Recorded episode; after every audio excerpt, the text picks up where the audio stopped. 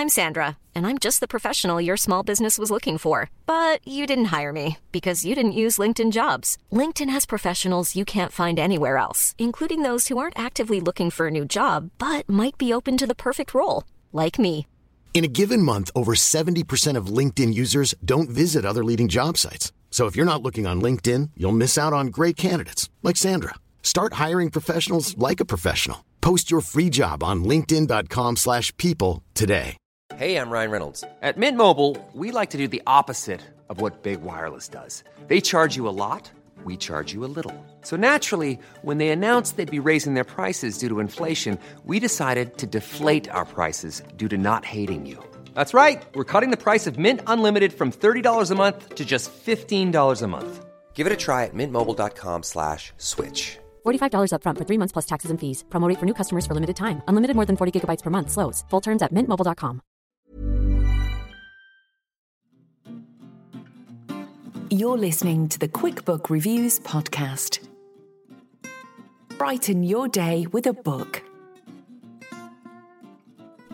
Hello, my fellow bookworms. This is Philippa from QuickBook Reviews. How are you all? Well, I am well, having a bit of a day. Although this morning I was walking through town, keeping my distance from everyone. Don't you worry, antibacterial spray at the ready. No.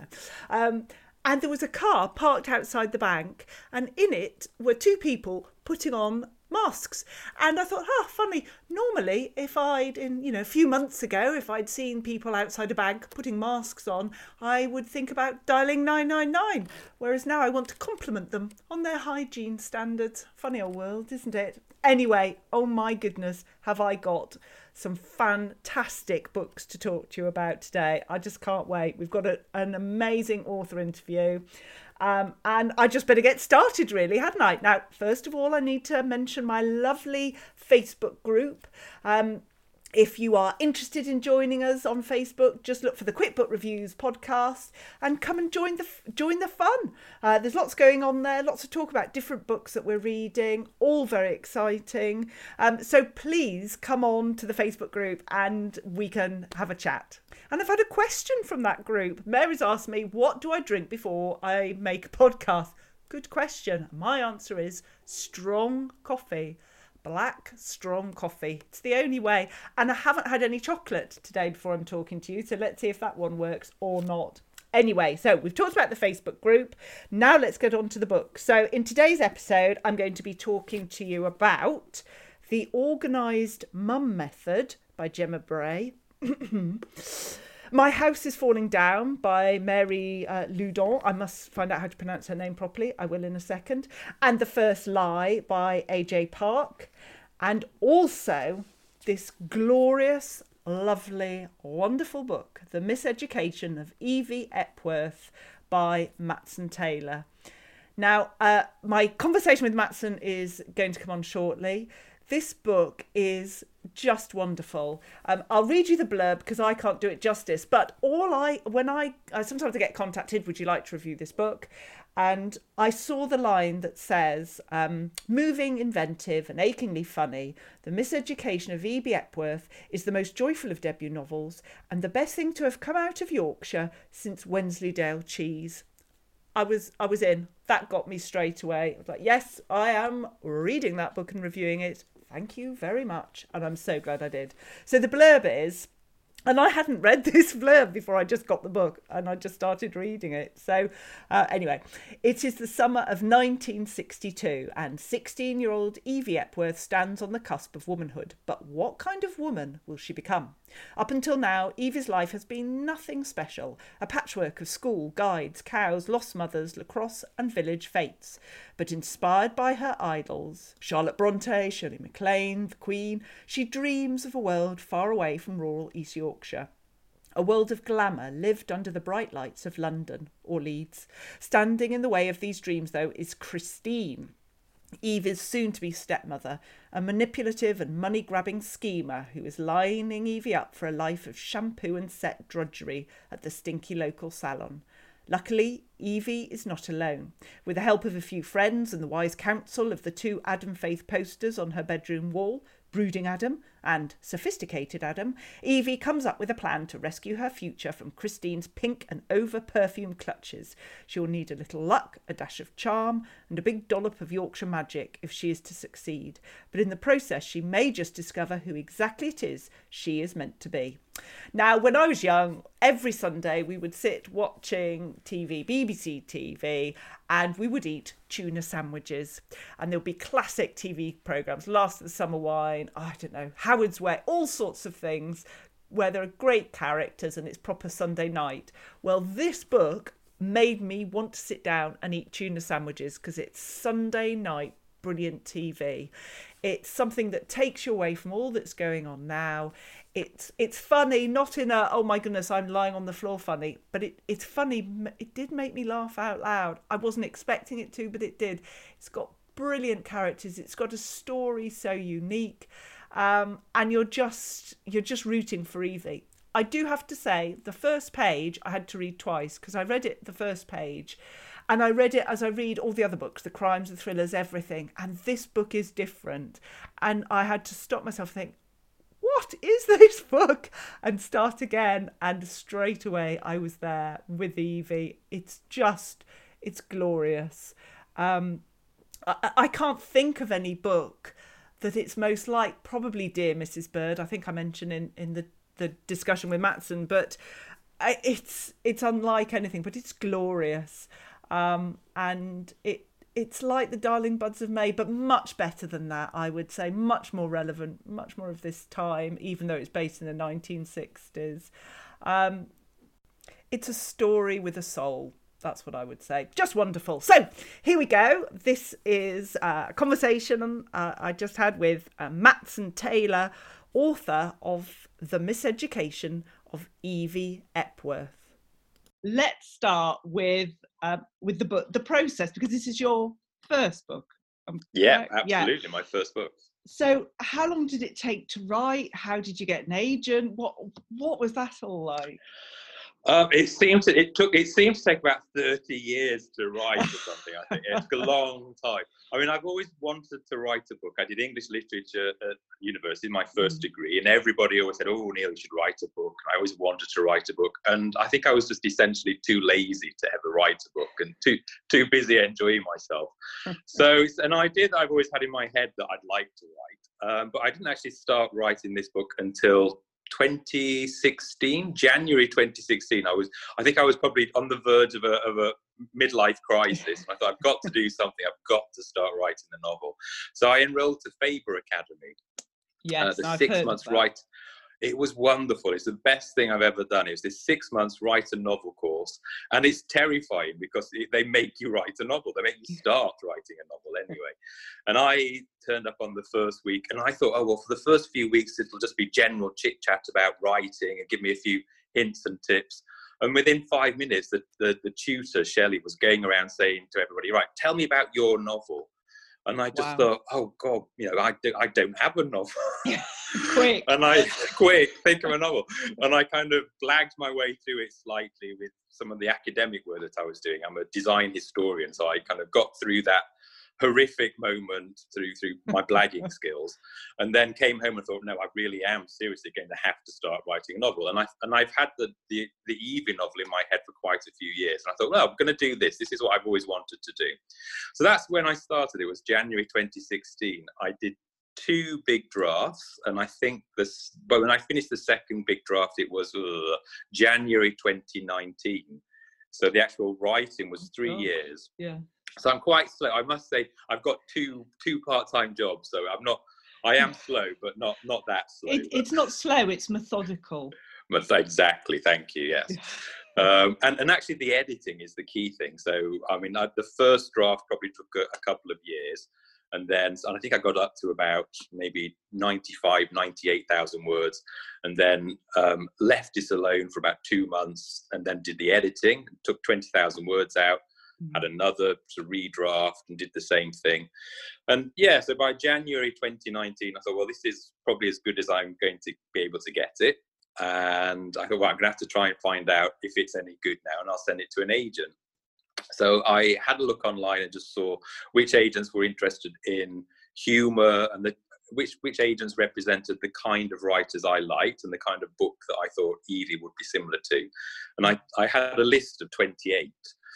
Uh, and I thought, well, I'll just start going through five of five at a time. Um, for and I thought I'll just send something out every every month or something.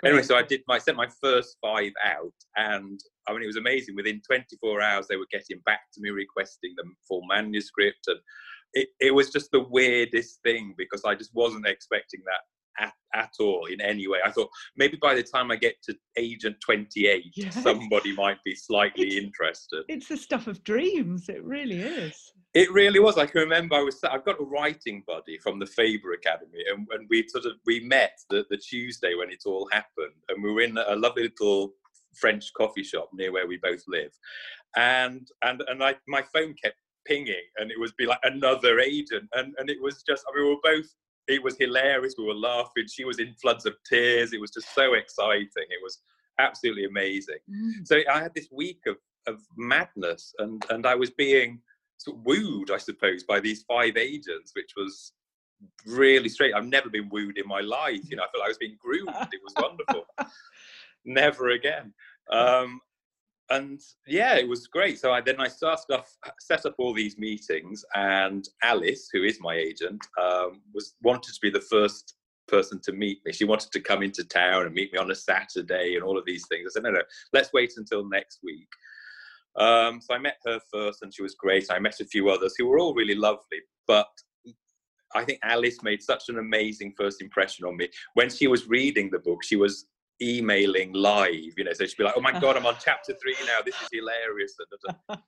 and it was so strange because I was teaching at the time. I teach at university, and I'd go into class, come out, and there'd be another four emails of Alice, you know, going through all the chapters, and it was really strange. So that that's how I got the agent, and and it's funny because I subsequently found out from other friends that you tend to go with the agent who you first meet, which is why apparently all the agents are desperate to be the, the first really? ones who meet people. Yeah, I had no idea at the time, and, and it was true. Yeah. So oh it was very goodness. strange. Yeah, that was and, just a year or so ago. Yeah. And then there's this because I always thought, well, you get an agent, that's it. But then you've got to go and uh, your agent's got to find your publisher as well. So what happened with that?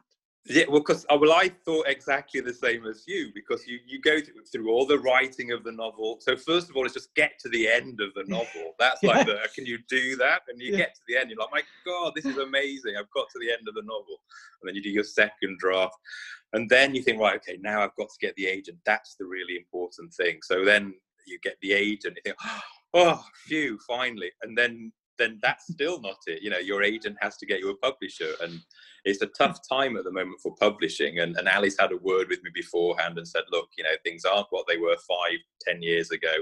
It's, um, you know, I, I can't absolutely can't guarantee anything, but we've got a good strong book. Um, we, we did a few edits um, and I added a few things, uh, things that Alice liked. She, she was kind of like, "Oh, that thing that you're doing, chapter five, I really like that. Can you do another one of those, please?" So it was, it wasn't, it wasn't strictly speaking, um, you know, like line by line editing, but it was mm. really helpful, very useful. So we we kind of worked on the little book on the book a little bit together, and then it was the London Book Fair. So it was 2019 London Book Fair back in the pre-coronavirus yes. days when we had book oh, fairs. The heady height oh, those are the days. Um, and yeah, so I think there were sort of four different publishers who were interested, and we and, and we went with um, Simon and Schuster Scribner, Chris, who is absolutely brilliant, and I just feel so lucky to to be with him. He's a wonderful, wonderful editor in every way, and the whole team are great. So it all happened quite quickly. Um, which and I was extremely lucky, and it was timing and all kinds of things. And I feel I feel really bad now because there are quite a few people on the, the Faber course who were who were doing it the, yeah, the normal way. And the normal way is you send it out to 28 agents, and then by the age of 28, you're having a few interviews, etc. I feel like I've been kind of you know zooming down the motorway quite an exhausted way. Um, I feel quite guilty about it. Yeah. Well, I mean, we'll come on to the book, but the book is is worth it. So you can, I can understand why it was grabbed Im- immediately. But just it's an interesting time because you're only weeks from it being published.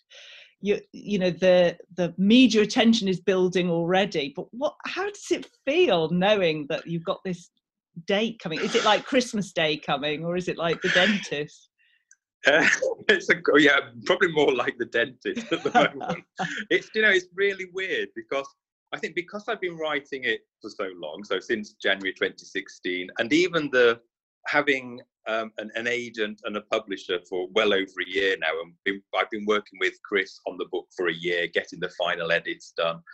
Um, so it, it's sort of been going on for quite a while. It seems like quite a while that part mm. of it, and and so we've been building up. And I've always known, oh, there's a book that's going to come out at some stage. It'll just sort of pop out and appear on shelves, but it always seemed a long way off. And I don't know, it almost still doesn't feel real, which is strange. Yes, I can imagine. Yeah But over the last few weeks, what ha- what has been um, what has made it feel quite real though, uh, all the like the book blog tours and the, the interest from various press and yourself mm. and, and other people and people sending me question and answers to do and things like that, which is beginning to start. And then even um, local independent bookshops getting in touch with me and saying how much they've enjoyed their proof and do I want do we want to launch the, the bookshop and you know all things like that.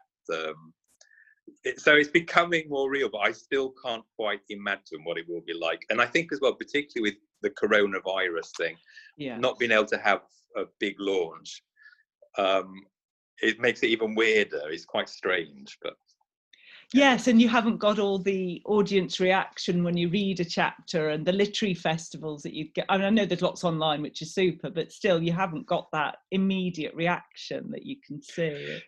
And, and I think that's that's what I really miss. Like I said, I, I, I teach at, at, university, so we've got all online teaching at the moment, and I hate it if I'm absolutely honest. Because what I lo- I love teaching, I absolutely love teaching, but it's the the, the immediacy and, and being yeah. there and the interaction and seeing people's eyes and, and they're smart they get it they don't get yes. it and that's what i really love and of course you don't get any of that at the moment that I, I can't I mean I can see you now we can sort of look at each other I can see if you're pulling a face or you're falling asleep or anything like that. But the, in, with the university teaching it's just a blank screen so I can't even see anybody. They could be sort of sat making a cup of tea or fast asleep or anything yes so it's, it's very odd. loses the personal side of things. Yeah, well, right. Well, let's talk about Evie. I mean, I'm once I finish talking to you, I'll I'll be going on about Evie in some detail. But in summary, I thought this was the most extraordinary book. My husband kept looking across at me when I was reading it because I would laugh out loud, and I rarely do that with the book. oh, thank you. just the characters are just joyous. You know, you could just imagine it, and I couldn't think of anything similar that I've read. I could only think of Mrs. Bird, probably. You know, Dear Mrs. Bird. Oh yeah, um, yeah. But this is this is different and better. I just think it. I, I really do think it's in a class of its own. And oh wow, thank you. That's really that. I mean, that's, I, like you, have you, read far more than I have. I think that's praise indeed. Thank you very much. No, and, and I know from listening to your your other podcast, I absolutely know that when you don't like a book, you say so as well. so, well, I try to be I was polite. Terrified of coming on. yeah, I mean, crikey, it's shocking. You know, no, it's it's absolutely glorious, and it's such an escape, particularly at this oh. time. It's uh, it's it's just joyful. But tell me, who came first, Evie or her interesting family situation? Um, I think uh, they, they kind of, I think Evie probably came first. I think I, I always knew that I wanted to write a book about someone that age. I, I, I really interested in in that age because it's the you're not quite an adult, you're not quite a child. You're yeah. you're you're sort of still you're, you're very naive and, and innocent in some ways, but in other ways quite knowing more, more so than what quite a lot of the adults probably. Yes. And, and, I just think it's a wonderful age with a wonderful voice where you can have that combination of sort of the naivety and the knowingness. And, and so I was really interested in that and that that journey between or from going from being a child to an adult, particularly because I suppose with my historian background, I'm really interested in how decades do that. So what I, I, always knew that I wanted to write a book doing a similar thing to to decades. So when, when does a mm. decade become a decade? And mm. it always interests me that the 1960s didn't start on the 1st of January 1960. They, they, they got going in actually sort of 63 or late 62.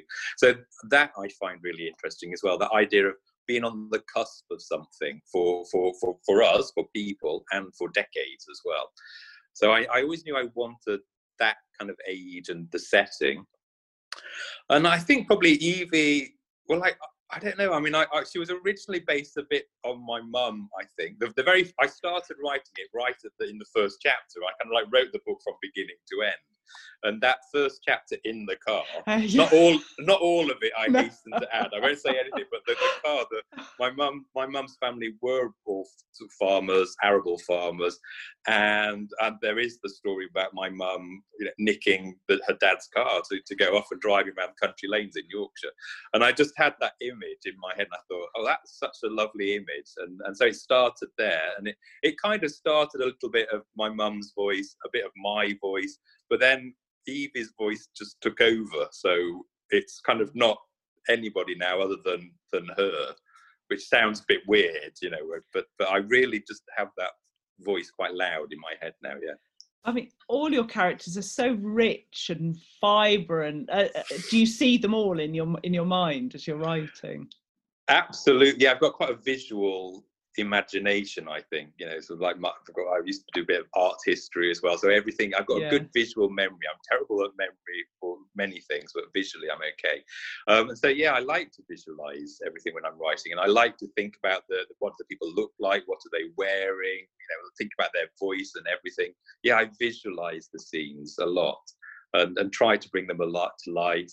And even some of the characters it's interesting you know, I think probably a lot of first-time novelists, maybe second and third-time novelists as well, just drop a little bit of people into some of their characters. So I think there, there are certain characters where I've definitely dropped um, some pipettes of people, of personalities into each of those people. So they're not sort of based on anybody, but there are little bits of people in each of those characters. I think, yeah.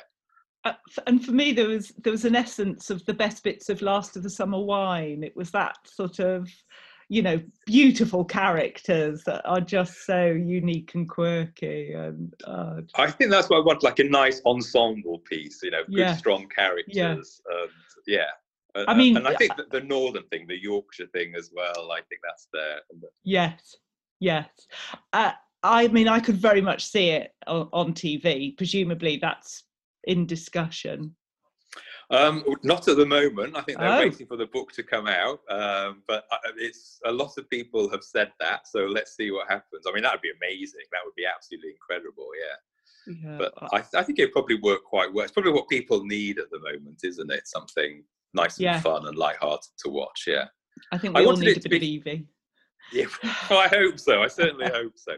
It's interesting you say that because I started writing the second book, the follow up, and I had quite a gap between the first and the second one. And I was really worried, thinking, oh my God, maybe maybe Evie's left me, the voice has gone or something. So, and then when and I was terrified to start writing, really, really scared, and and I would just do anything other than sit down and actual write. So I've done lots of planning, lots of research, um, and if like right now I've got to write today, and I'd be like, oh no, no, I've got to hoover the hoover the the oven today. That's what I've got to do. And I find any job, and, and I was terrified. But then I did start writing, and it was wonderful because it was just like, boom, it came back, and it was so nice. So that you know, some of the old characters are in the new book, and there are some new characters as well, and and I'm having enormous fun actually. Yeah. So could this be a whole series then? Could Evie be with us for a while? Or I mean, I not I. Well, I, don't, I think it all depends on the how well the first book does. If people enjoyed the first book, I, I always saw the story as three books. It's a trilogy, so it's sort of, oh. and it goes out um, so 1962, 1972, 1982. So that's how I see it. That's and I've got the story kind of planned out. Yeah. We'll see. Absolutely see. fantastic. Absolutely fantastic. So just finally, so we've got the book coming out. It's coming out in hardback. That's e-book. right. Hardback the 23rd of July. Hardback and yeah. ebook, sorry. And audiobook. Yeah, and the audiobook is out now, which is which amazed me. I think it came out last Thursday. Um, I always, because I, if, if I'm honest, I, I've never actually listened to an audiobook. I always like, I know I feel terrible So I, I always just get the, the, books I enjoy reading. Um, and so it's the first audiobook I've ever listened to. And it was the tape was sent to me or the, the files were sent to me last week and it was just the most amazing i hmm. absolutely just beamed all day because it was so weird. The helen who's the actor who's who reads the book is amazing. She's done a yes. fantastic job. It sounds great i thought. It really oh, does. she's brilliant. I love it. It's but it was just so weird because i know the words so well. Yes. and, and then having having this wonderful actor read it out and really bring evie to life it was very strange very strange but in a lovely way in a really wonderful way yeah yeah. Well, fantastic. And I just wish you all the best. It's going to be a huge success. I know it. It's a great oh, book. So thanks, Philip. I hope so. I really hope so. I hope people enjoy it and oh. how it brings a bit of Yorkshire sunshine into the gloomy coronavirus present that we're living in at the moment. Yeah. It certainly will. Thank you. And so that's the miseducation of Evie Epworth. Uh, I'd give it a 10 out of 10. I can't wait to hear what Evie gets up to next. And uh, that's a book I'm going to be telling a lot of people about. It's not a crime, it's not a thriller, but it's just a nice, refreshing change at this time. So there we go. Now, the next book I want to talk to you about is The First Lie, and that's by AJ Park. Uh, now, this is also a book that's just been published. And I would say this is definitely not a feel good book. This is much more of a thriller. Um, and it's based on two characters um, a husband and his wife, and what you are pushed to do when when things go wrong, and uh, from one event going wrong just to how everything can spiral. Um, let, I'll read you the blurb and then you can see what I mean. So, a freak accident, an impossible choice, but what was the first lie. When Paul Reeve comes home to find his wife in the bathroom, blooded and shaking, his survival instinct kicks in. Alice never meant to kill the intruder. She was at home, alone and terrified. She doesn't deserve to be blamed for it. Covering up the murder is their only option. But the crime eats away at the couple, and soon they can't trust anyone, even each other. Um, I did want to keep reading this. I really wanted to find out what would happen. It's not one where you think, oh, I'd love to spend Christmas with these characters. Um, certainly not that. I it's yes, it's who's the worst rather than who's the best. Um, what's going to happen next? I did want to keep reading to find that out. Um, I thought it was well constructed. It was um, easy to see who, which chapter the person um, is about. So each chapter will start with the letter of their name. So it could be A. So you know if it's Alice or Paul and therefore it's not one of those books where you get really confused about who the chapter uh, is referring to, as can happen with someone you've got uh, the story coming from different viewpoints. Um, but uh, don't, the ending was a surprise to me. Um, and it was one that, as I say, these aren't characters that aren't are going to endear themselves to you, um, but it's a, a, a good quirky thriller and one that I'm sure people find very interesting. So now we come on to My House is Falling Down by Mary Loudon. Sorry, I should get the pronunciation right first time. Shame on me. Now, this is an interesting book. It's about an affair, but it's not um, it's not about the sort of the physical naughty stuff. It's about the psychological elements of it. And it's about the thoughts of oh, what's going to happen, and all the different emotions that, that you feel as, as part of that. So, um, the blurb is for Lucy, marriage to Mark provided an anchor after several years of drifting casually across countries, into jobs and out of relationships. Now 42, her anchor is working loose. Bewildered by the demands of motherhood and dissatisfied by her work, she has also grown understandably resentful of her husband. Mark has serious difficulties of his own, and whilst harsh self reliance has kept him sane, it has alienated his wife. When Lucy falls in love with Angus, a pianist in his 60s, her shock is extreme. Adamant that she will not deceive her husband, she instead asks his advice. Mark's reaction, however, is startlingly unorthodox, leaving Lucy to steer an impossible course between duty and desire, adventure and security. As her marriage falters and Angus presses for commitment, she is forced to choose between family and self, with lifelong consequences for everyone. Um, I enjoyed this book. It reminded me a little bit of a Leila Slimani. um, in terms of the approach to relationships and the very different aspects it, it gives because most books that talk about an affair well, I don't want to give the game away, but they just deal with it in a different way. So this book is refreshing um, and it's believable and it's interesting in, in what goes on. So I would say if you're interested in reading books about relationships, about the feelings, thoughts, emotions behind them, about you know when not ju- not just when marriages are working but when they're not then this could really be one for you. I'd give it a strong 8 out of 10 it's not the sort of book i would normally read but um, the author very cleverly tagged me on twitter and i felt obliged to uh, to read the book. Um, and clearly she's a very very skilled writer. Um, so if you're looking for a traditional crime thriller, um, but then this might not be the first one for you. But it's worth reading because, as I say, it does give you quite a different um, approach and quite a different view on relationships and uh, when they're not all sparkling. So there we go. That was My House is Falling Down. Now, the last book I've got to talk to you about today is called The Organised Mum Method by Gemma Bray. I've heard quite a few people talking about this, including authors, and the, the premise is a good one, very simple. If you spend half an hour a day being organised and cleaning your house, uh, the house will look spick and span, and you won't have to spend uh, a great deal of time on one particular day. Now, let's be honest, I hate cleaning. If there's a choice between reading a book, um, eating chocolate cake, or cleaning the house, I do know which one would be my last choice, frankly. Um, does anybody like cleaning? I suppose it's a bit like gardening. I'm not a big gardener. I want to sit in the garden and read my book. I don't want to have to sit. Uh, don't have to stand there and garden as well. It takes time away from reading. Come on. Um, so this book is good, and if you're looking for a structure, um, to follow, then I think it would be really helpful. It's not done in a knowing way.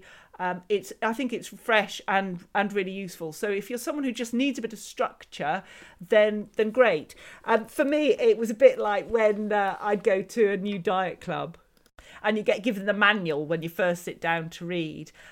You don't want to go through all the hassle. You just want I just want to lose three stone, thanks very much. But I don't want to actually have to eat less. And it's a similar thing with this book. I don't actually want to have to do the housework, I just want a clean house. And frankly, the way to get a clean house, I think, is to live on my own away from my family because I can clean the house and three nanoseconds later I'll turn round and it will look like it did before. I don't know what goes on in the minds of some people in my family. let's just say clean being clean is not their priority. So obviously that makes them sound like awful things. They are they are reasonable um, adults and children, and and the dog's reasonable as well, but they're just not. I like things spick and span, um, but I'd much rather someone else do it. So, uh, what I would have liked from this book is for me to open the front page and Gemma Bray, this brilliant author, jump out and clean the house for me. That didn't seem to happen. It, it seemed that I still have to do the work, which was a shame, but never mind. So, as I say, it's a great book if you are looking to do the cleaning. Um, if instead you don't want to do the cleaning, then you might just think, "Oh dear, that's a shame." Um, but yeah, it's great. It's uh, it's got the good method to follow, and I know a lot of people are using it. So I think it's a great book. It's just for me, it didn't deliver the here's a, here's a clean house while you sit and read the book uh, approach that I would personally have liked. But yeah, very good. So, The Organised Mum Method by Gemma Bray. And I think that's all I've got to talk to you about. Well, we've had a long chat with um, Matson anyway, so I've taken up a lot of your time, but I do think it was worth it. And uh, I just hope you're well. Oh my goodness, I've got another great author interview coming up next week. Can't wait for that. This is all very exciting. Um, so you take care, and I'll speak to you again very soon. Take care now. Bye bye. You've been listening to the Quick Book Reviews podcast. That's enough books, said no one, ever. See you again soon.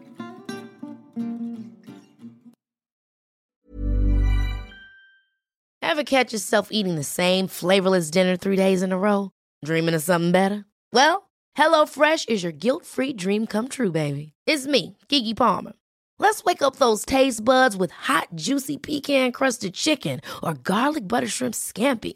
Mm. Hello Fresh. Stop dreaming of all the delicious possibilities and dig in at HelloFresh.com. Let's get this dinner party started.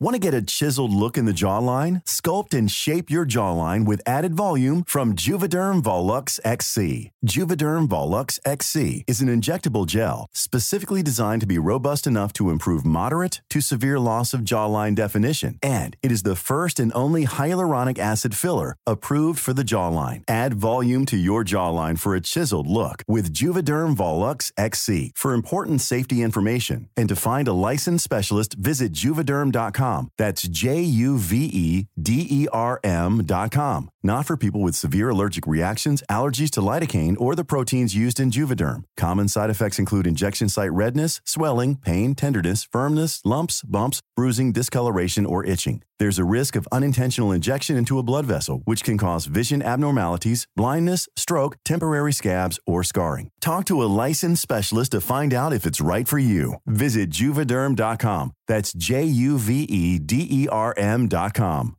Imagine the softest sheets you've ever felt. Now imagine them getting even softer over time. That's what you'll feel with Boll and Branch's organic cotton sheets. In a recent customer survey, 96% replied that Boll and Branch sheets get softer with every wash. Start getting your best night's sleep in these sheets that get softer and softer for years to come. Try their sheets with a 30-night guarantee. Plus, get 15% off your first order at bollandbranch.com. Code BUTTERY. Exclusions apply. See site for details.